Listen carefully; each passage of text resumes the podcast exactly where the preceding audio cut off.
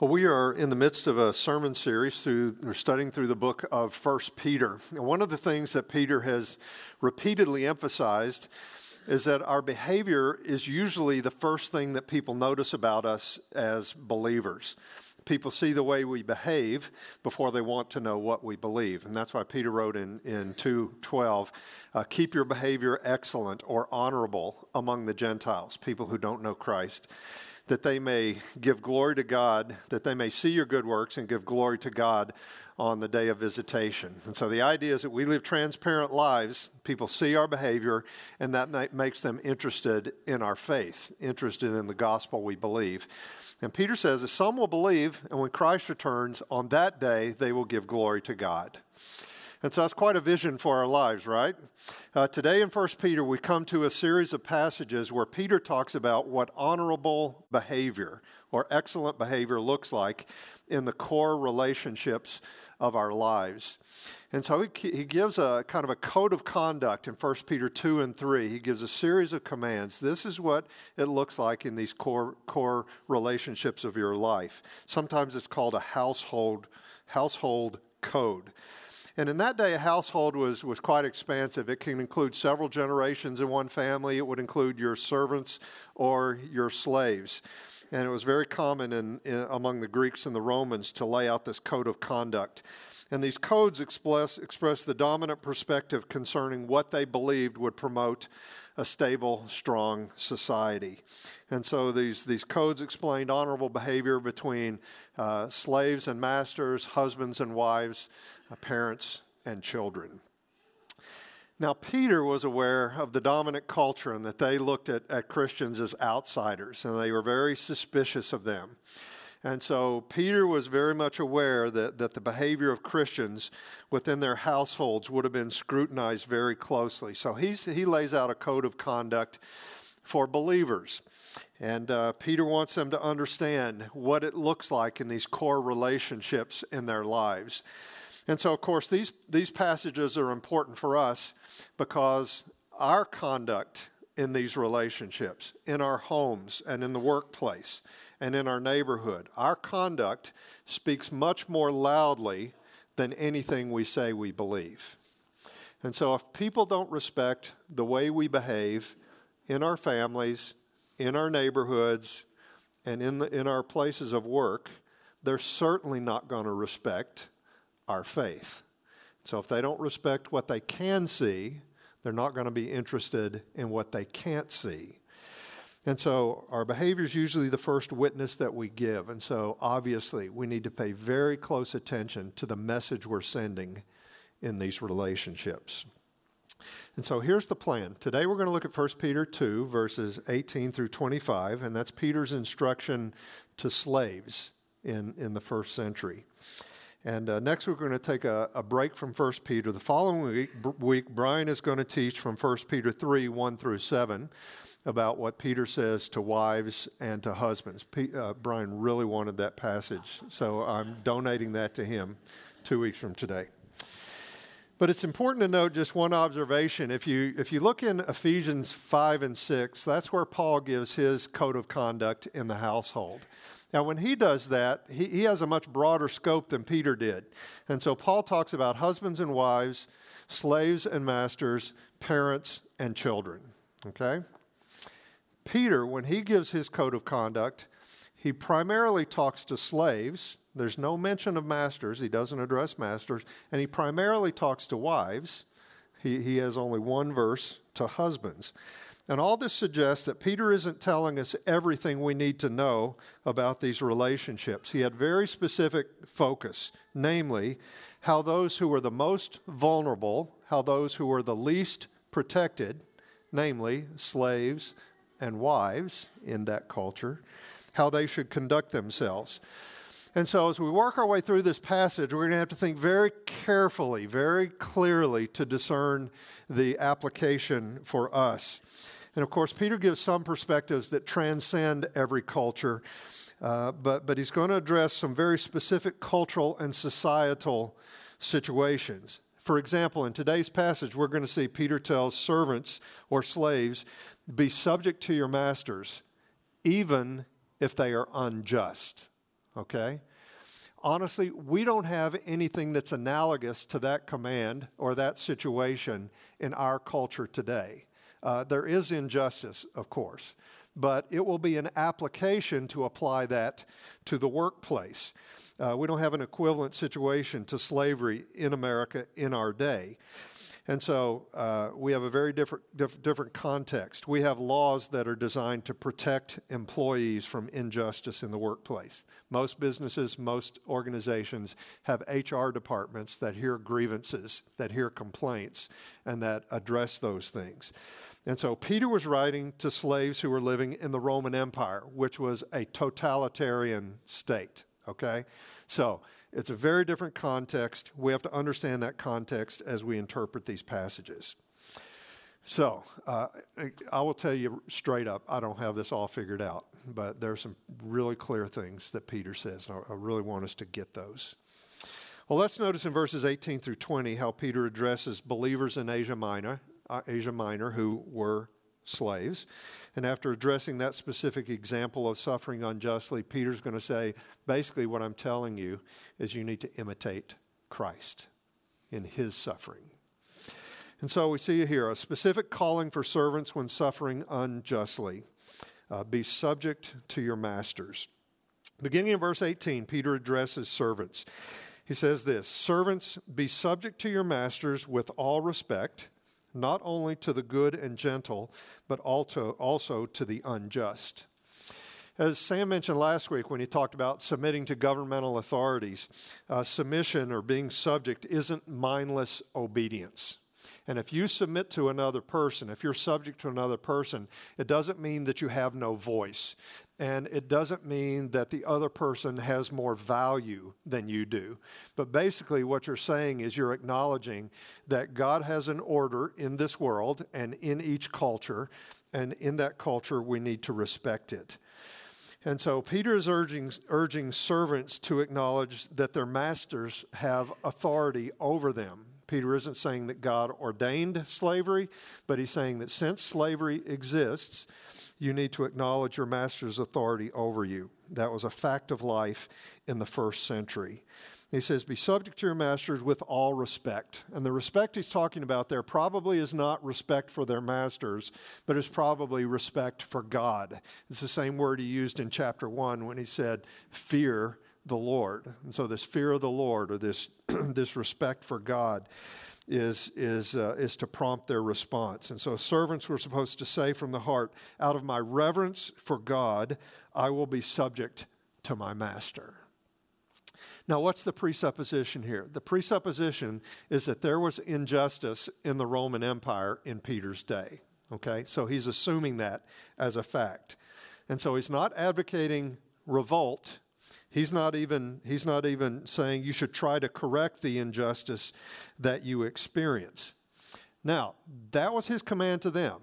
That doesn't mean, and I'm going to trip all over myself this morning saying this, that doesn't mean that you and I should not try to correct injustices. It doesn't mean that we shouldn't advocate for people who are mistreated and abused. Uh, we, are, we are actually blessed. We're, we live in a bubble. We, we are blessed by God to live in a country where we have a say in the laws and the policies that are enacted in our, in our culture. But in Peter's day, they were at the mercy of a totalitarian state, as are many Christians, many people throughout the world today. Many people have no say in how they're treated. But in Peter's context, the emphasis was upon living within existing social structures in a distinctively Christian way. Peter's going to say, in this household you find yourself in, this is how you behave as a Christian. And now, again, just to be clear, the, the application for us is not whatever you experience, just take it. Okay? That's not the case. I remember a, a, good friend years ago who she, she expressed to me a type of sexual harassment that she experienced in the workplace. And it was such a horrible, horrible experience for her, such a scarring, devastating experience for her. In that situation, she had recourse. There, there were things she can, she could, and she, she should have done, taking advantages of resource to address those issues and seek justice. So again, we are blessed to have the freedoms that we have in our culture. And I would also add that Peter is not describing excellent behavior in the church or even in a Christian home. He's not saying when you're mistreated, just submit to, your, to, to whoever's doing it. Now, as a matter of fact, there, there will be times when we overlook an offense in the church. But if it's sin of any consequence, we're to speak the truth in love. Uh, we are to confront that sin. We are to repent. We're to confess our, our sins one to another. We are to repent. We are to do different. But Peter's talking about servants who are suffering at the, at the hands of, of unbelieving masters. By contrast, you want to know what it'd say to believing masters? Read Ephesians 6. Paul said to them, if you're a master, you need to understand you have a master in heaven. You need to, to treat your, your servants accordingly. Or read the book of Philemon. Paul appealed to Philemon, who was a Christian, and, and he was, his slave Onesimus was being returned. He said, You should treat him as a brother. And so that's what, what the Bible would say in those situations. Now, it is likely some within the churches in Asia Minor were slave owners, and they would have heard Peter appealing to slaves to suffer well, even if they're treated unjustly. Now, we would imagine that the Holy Spirit within them would have prompted them and would have, would have convicted them and said, May that never be me who mistreats his servant. And, and in our day, uh, the Holy Spirit may prompt you as we're talking about these things. You may know someone who is being mistreated in your workplace or in your neighborhood or some other context. And the Spirit may prompt you and say, This is what I should do. This is how I should advocate and work to right this wrong. But why would Peter tell servants in Asia Minor, be subject to your masters, not only to the good and gentle, but also to the unjust? What possible good could come from submitting to an unjust master? Look at verse 19. For this is a gracious thing when, mindful of God, one endures sorrows while suffering unjustly. Peter says that when your devotion to God, your reverence for God, prompts you to suffer unjustly, you will experience His grace. You will experience His help.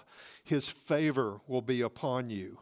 Persevering through trials and sorrows in this life invites the grace of God into your life. And so, this is an application of what Peter is urging in chapter 5, where he says, Humble yourself before the mighty hand of God. Cast all your anxieties upon him, because God gives grace to the humble. God really does care for you. In verse 20, he makes a, an important point of clarification. He says, For what credit is it if, when you sin and are beaten for it, you endure? Nobody's going to be impressed if you pay your speeding ticket, right? They're going to say, No, that's what you deserve. That's what you should do. He says, But if when you do good and suffer for it, you endure, this is a gracious thing in the sight of God. And so, for example, if you refuse to take your brother to court and it costs you financially, people will respect you for that. They'll say, wow, you care more about this relationship. You care more about Jesus than you do about money. And so here, Peter is saying, if you patiently endure unjust treatment, this is a gracious thing in the sight of God.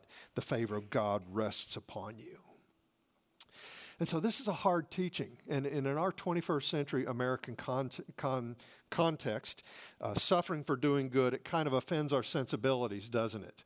I was thinking about this this week, and I was thinking, what if one of my kids were treated unjustly, either in school or in uh, a work contest, context, uh, everything within me would rise up and I would say, You don't have to take that.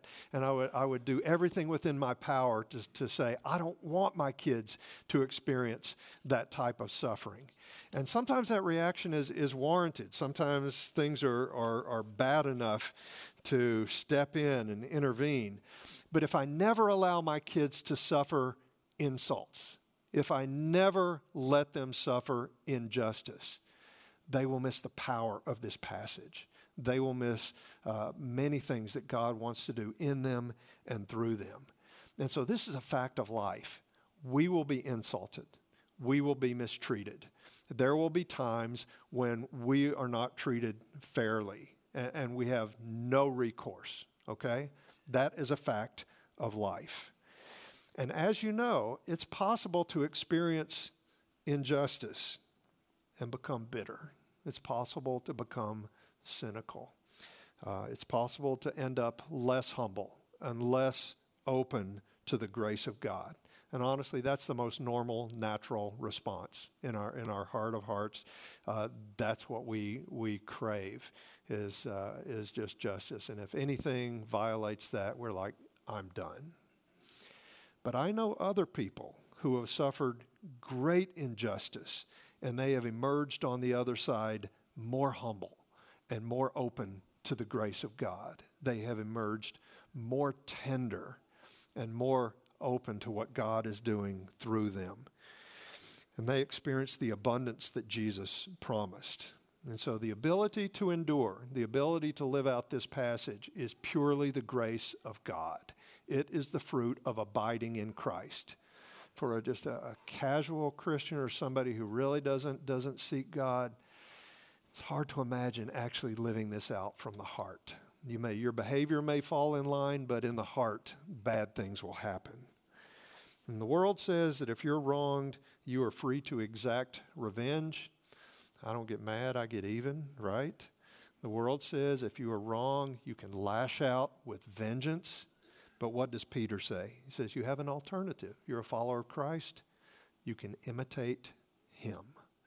And so this is what we see in verses 21 through 25. Our calling when suffering unjustly, whatever the context, is follow the example of Christ. Look at verse 21. Peter says, For to this you have been called, because Christ also suffered for you, leaving you an example that you might follow in his steps. Notice a couple things about this verse. First of all, he says it's a calling. To you have been called to follow Jesus' example. And so, this way of life, this way of suffering, it's not incidental, it's not optional. This is at the heart of what God has called us to do. If he calls us to follow Christ, he calls us to follow Christ in his suffering. And second, Peter says that when Christ suffered for us, he left us an example to follow. Now, there are certain things about Jesus' suffering that are unique, right? He uniquely suffered as our substitute on the cross. That's something you and I can never do for another person. We can never uh, be a sacrifice for another because we are not sinless. But the way he suffered provides an example so that you, so that we might follow in his steps. And the imagery here is significant. Maybe as a kid, or, or, maybe now, you, you played this game in the snow when you, you make footprints in the snow, and the person behind you, they have to try to match your footsteps and follow in, in, in the, the, the footprints in the snow. And that's what he's saying. He's saying, when you suffer, notice the footprints of Jesus' suffering. Try to step exactly the way Jesus stepped. Now, what's he talking about? Well, he tells us in verses 22 through 25. And this is a passage where he, he makes quotes and allusions to Isaiah 53. This is actually the primary place where Isaiah 53 is, is identified. What Isaiah was talking about was Jesus. That's the primary place where we see this. He was the suffering servant. And so, beginning in verse 22, Peter traces Jesus' suffering from his arrest to his trial to the cross. And so we read this in verse 22 He committed no sin, neither was deceit found in his mouth. When he was reviled, he did not revile in return. When he suffered, he did not threaten, but continued entrusting himself to him who judges justly. And so Peter explains what Jesus didn't do and then what he did do. What did he not do? Well, he committed no sin. He never sinned. Specifically, he's talking about sins of the, of the tongue, is what he's emphasizing here. He was not suffering the just penalty of something he had done.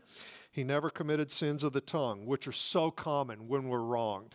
When we're wronged, we, we have this, this sense, well, I have a right to insult people because I've been wronged. Jesus never did that. He, uh, it says, there was never any deceit found in his mouth. When he was reviled, he was reviled by the Sanhedrin, by the Roman soldiers. He was even reviled by a man who was hanging on a cross beside him. Random people walked by and they hurled insults at him. Jesus was beaten, he was spat upon, he was crucified, and he never responded with insults or threats. He never returned evil for evil or insult for insult. And so I ask you do you feel justified when you are wronged in any context to lash out at other people? Do you feel like you have a right to return insult for insult? And even if you don't say those insults, do you, do you store them up in your heart? Well, Jesus says, Peter says, that's what Jesus did not do. What did Jesus do? He says he continued entrusting himself to God, to him who judges justly. He prayed, Father, into your hands I commit my spirit. He actually returned blessing. He gave them a blessing. He said, Father, forgive them, for they don't know what they're doing. Really, they, they don't understand what they're doing. In 4, 419, Peter will tell us this to imitate Christ. He says, Therefore, let those who suffer according to God's will entrust their souls to a faithful Creator while doing good. And so he says, You should do, you should entrust yourself to God the way Jesus did. Well, notice back in 224 what Jesus' suffering accomplished. Peter says, He himself bore our sins in his body on the cross. He's very specific here, very, very precise. He bore our sins in his body on the tree, that we might die to sin and live to righteousness. By his wounds, you have been healed. So, Jesus' physical wounds healed our spiritual wounds. And then in verse 25, he does a masterful thing. He says this For you were straying like sheep but now you have returned to the shepherd and overseer of your souls. Now he quotes from Ezekiel chapter, chapter 34, in which God promised the people in exile, I'm going to shepherd you, I'm going to gather you, I'm going to give oversight to your lives. What Peter says here, he says, that has happened to you. Even though you're living in exile, even though you're suffering unjustly, the Lord is your shepherd. He's watching over your souls. He has not abandoned you, He has not forgotten you. You are not alone. And so Peter teaches we should imitate Christ. And commentators have often pointed out how ironic it was that Peter, of all people, or is the one in the New Testament, the primary one in the New Testament, who says, imitate Christ in his suffering. Peter was the one who got up in Jesus' face when Jesus explained, I must go to Jerusalem. I must suffer many things. I must be crucified and then raised on the third day. We're told that, that Peter got in Jesus' face and rebuked him. He said, Never shall this happen to you. And Peter was the one, when Jesus was being arrested, he pulled out his sword and he lopped off the guy's ear. And so now Years later, here's Peter who, who has a total change of heart. Peter not only understood that Jesus had to go to Jerusalem and suffer and die, Peter also believed that Jesus left us an example that we should follow in his steps. And so a radical transformation has taken place in Peter's life. He no longer looked at being mistreated as a curse or a distraction or a disqualifier. He believed that suffering like Jesus was an opportunity to be Christ like. The suffering injustice was an opportunity to be Christ like. And as we approach the Lord's table, I, w- I want to ask you to consider a very simple thing. I want, I want you to engage this on a heart level. Do you believe what Peter says here? Do you agree that Jesus has left you an example? not just hypothetically, but that has He left you an example to follow in His steps. And again, I'm not saying that, that Jesus wants you to take it whenever you're mistreated. Uh, no, you may, you may be in a situation where you are physically and emotionally in danger. I'm not saying just take it. But what I am saying is that this passage never applies to you, never applies to you in any situation, then that's a problem. Are you open to the possibility that there are relationships and situations in which God wants you to imitate Jesus and suffer unjustly? You know, some people basically, in one way or another, vow, I am never going to be mistreated again. I am never going to put myself in a situation where others can insult me. And if they do, I'm going to insult them in return. They will feel my wrath in word or in deed, or at the very least, I'm going to murder them over and over in my heart. Well, when we do that, we're just like the old Peter. When we do that, we're basically rebuking Jesus and we're saying, no, suffering is never the will of God. But when we, when we acknowledge, uh, Jesus, you've left me an example to follow in your steps then we're true disciples. Jesus said, If anyone wishes to come after me, let him deny himself, take up his cross daily, and follow me. He's talking about a life of self denial, a life of suffering.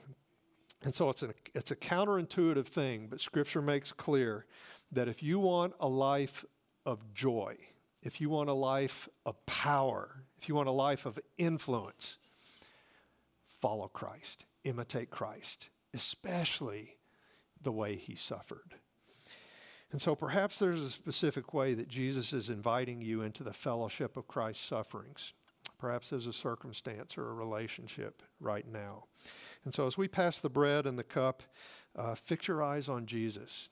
Notice how he suffered. Notice that his body was broken for us, his blood was shed for us. Notice what that accomplished. Consider the possibility that your witness might be enhanced by you suffering unjustly the way Christ did. And so see your situation in light of His, not to trivialize your suffering, but to put it in perspective and to see it in light of His. He will give you strength, He will give you confidence to imitate Him. The same Spirit that empowered Jesus dwells within every believer. So I'd like for those who are going to serve the Lord's table today to come forward. And so we will pass the, the bread first. If you need allergen free uh, communion bread, it's in the, the center of the tray. I'd ask you to hold the bread until everyone is received, and then we'll eat. And then we'll pass the cup in the same manner. So, Heavenly Father, as we come to the Lord's table today, we do so just acknowledging that, that we don't understand many things that happen in this world. We don't understand the injustice that we experience and people around us experience. But God, we, we see very clearly that Jesus has given us an example to follow. And so we want to fix our eyes on Jesus. We want to understand his example, and we want to imitate him.